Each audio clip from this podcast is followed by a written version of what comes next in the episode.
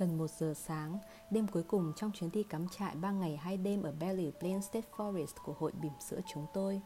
Tám gia đình, nhà nào nhà nấy đều đã một đến hai con. Các nhóc tỳ thì tất nhiên là đã say giấc nồng từ lâu trong lều, sau khi dành cả buổi tối để bắt ếch mà thành quả cũng được hơn chục con chứ chẳng vừa. Dường như giờ đây mới là lúc các bố mẹ có thể thư thả ngồi quây quần bên nhau, quanh ánh lửa ấm áp dưới tiết trời xe lạnh của núi rừng tháng 7 và đây cũng là lần đầu tiên tôi được nghe về cái tên đồng hành. Mình có ý tưởng này. Anh nam thong thả nói, vừa nói vừa đẩy củi vào bếp ra chiều tâm sự lắm. Và thế là anh bắt đầu kể cho chúng tôi nghe về đồng hành. Anh Nam từng là chủ tịch của đồng hành Pháp cách đây 10 năm có lẽ.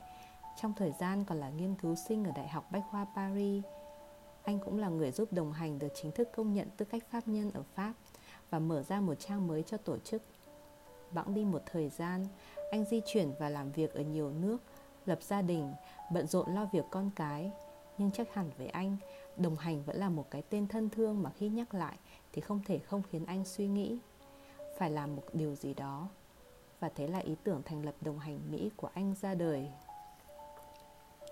Tôi chăm chú lắng nghe và ngay lập tức bị thu hút vào những hoạt động của đồng hành và đặc biệt là sứ mệnh giúp đỡ các bạn sinh viên có hoàn cảnh khó khăn của tổ chức. Thời sinh viên, tôi rất thích tham gia các hoạt động tình nguyện. Nhưng nói như thế là để thấy mình may mắn như thế nào. Chẳng phải lo cơm áo gạo tiền nên mới có thời gian để tham gia các công việc yêu thích khác ngoài việc học. Sinh viên là nền tảng trí tuệ của đất nước.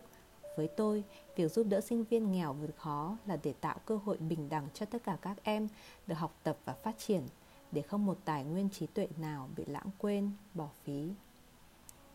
Mấy anh em chơi với nhau đã lâu, Vậy mà không có ngọn lửa đêm nay Thì chúng tôi cũng không ngờ được. Ngồi bên tay trái tôi lúc này, Anh Tránh cũng là một trong số hàng nghìn người Từng được nhận học bổng đồng hành, Đồng thời cũng là thành viên đồng hành Singapore trong nhiều năm. Anh Tránh sinh ra và lớn lên ở Quy Nhơn, Ra thành phố Hồ Chí Minh học Chỉ với vài trăm nghìn trong túi. Học bổng đồng hành đã phần nào giúp anh vượt qua những năm tháng khó khăn. Giờ đây, khi đã thành công trên đất Mỹ, anh lại muốn tiếp nối ngọn lửa năm nào. Đồng hành Mỹ ra đời một cách tự nhiên như thế.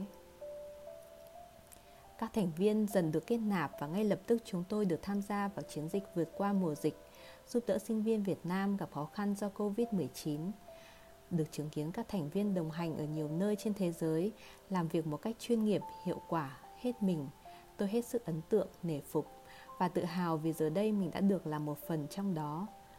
Mặc dù đồng hành Mỹ vẫn trong quá trình xây dựng đội ngũ, chúng tôi đã và đang ấp ủ rất nhiều dự án trong thời gian tới, với hy vọng sẽ nhanh chóng tạo được dấu ấn của đồng hành trên miền đất hứa này. Có lẽ với những con người như anh Nam, anh Tránh, đồng hành là nhà, ra đi là để trở về.